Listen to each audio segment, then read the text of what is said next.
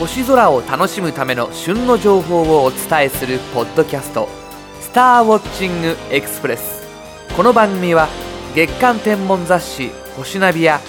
天文シミュレーションソフトウェア「ステラナビゲータ」でおなじみの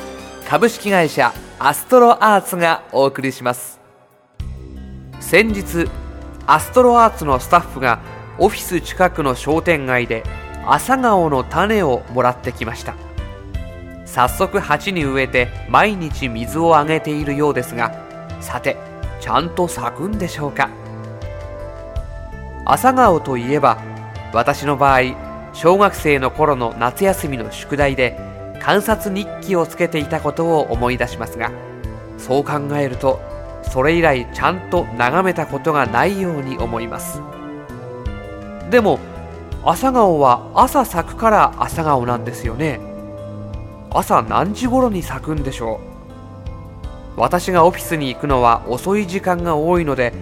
もしかしたら見ることはできないかもしれないな。でももし本当に咲くならば一発奮起して早起きしてみましょうか。今週の星空情報。梅雨の時期は雨や曇りが多く星の見えない夜が続きます。さらに夏至の頃とあって夜が短くなかなか満足に星空を楽しむことができませんよね。だからこそ梅雨の晴れ間は値千金。チャンスを逃すことなく星空を眺めたいものです。この時期天頂付近に輝くオレンジ色の星は牛飼い座のアルクトゥールス。麦の収穫の時期にこうして頭上に輝くところから日本では麦星と呼ばれています。暑くなってビールが美味しくなる時期でもあり麦星の色がなんだかビールの色に見えてくるのは私だけでしょうか。南の空には乙女座のスピカが青白く輝いています。日本では真珠星の名があり麦星と対にして夫婦星と呼ぶこともあります。西の空には金星と土星。東には木星が見えます。さらにこの時期水星も西の低い空にあり宵の空をにぎわせています。そして東の空にはこと座のベガ鷲座のアルタイル白鳥座のデネブが作る夏の大三角が昇ってきています。梅雨が明ければ暑い夏。星空は間もなく訪れる季節を告げているようにも見えますよね。今週のピックアップ。木星は今地球から見て太陽のちょうど反対側に位置し木星を見るには絶好のシーズンになっています。木星の見どころの一つとして挙げられるのは何といってもガリレオ衛星たち。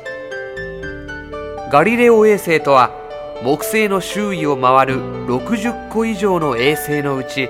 特に大きな4つの衛星。イオエウロパガニメデカリストのことです。これら4つの衛星は1610年に天文学者ガリレオ・ガリレイによって発見されたのでガリレオ衛星と呼ばれています。木星の周囲のガリレオ衛星たちの見かけの位置はほんの数時間で移動してしまいます。その観察結果からガリレオはこれらの天体が木星を回っている衛星であることを見抜きそして地動説の確信を深めたとも言われています。現代の双眼鏡は倍率は低いもののガリレオが使った望遠鏡よりも精度が優れています。ですから双眼鏡でガリレオ衛星は簡単に見ることができます。双眼鏡を三脚に固定して手ぶれを起こさないようにします。その状態で木星を見てみると光り輝く木星のすぐそばあるいはくっつくようなところに小さな星が光っているのがわかります。翌日も続けて同じように観察すると小さな星たちの位置が変わっているのがわかります。何日も続けて観察するとやがてそれらの小さな星たちが常に木星のそばを離れずそれぞれ一定の周期で木星のそばを行き来しているのがきっとわかることでしょう。今週のインフォメーション。ご好評をいただいているアストロアーツ発行のムック。テレビで簡単にプラネタリウムが楽しめる星座入門。装いも新たに改訂版が登場します。新しくなった星座入門は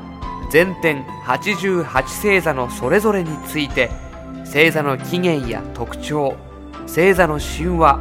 注目の星雲星団などを豊富なイラスト CG カラー図版を用いて分かりやすく紹介。また実際に星座を探す手順なども詳細に解説しています。付録の DVD では春の星座夏の星座秋の星座冬の星座を紹介するプラネタリウム番組を収録しご家庭の DVD プレイヤーで全国有名プラネタリウム解説者による番組を手軽に楽しむことができます。さらに星座探しの必須アイテム星座早見版も新たに付属。今どの方角にどんな星座が見えているのかすぐに調べることができます。価格は2205円。お求めは全国の書店またはアストロアーツオンラインショップで。さて今回の「スターウォッチングエクスプレス」はいかがでしたでしょうか？より詳しい星空を楽しむための情報はアストロアーツホームページ http コロンスラッシュスラッシュ www.astroarts.co.jp スラッシュをご覧ください。アストロアーツホームページには宇宙天文に関する情報をはじめソフトウェアや望遠鏡双眼鏡など星空を楽しむためのさまざまな商品を購入できるオンラインショップもあります。次回の「スターウォッチングエクスプレス」は6月12日頃配信の予定です。それでは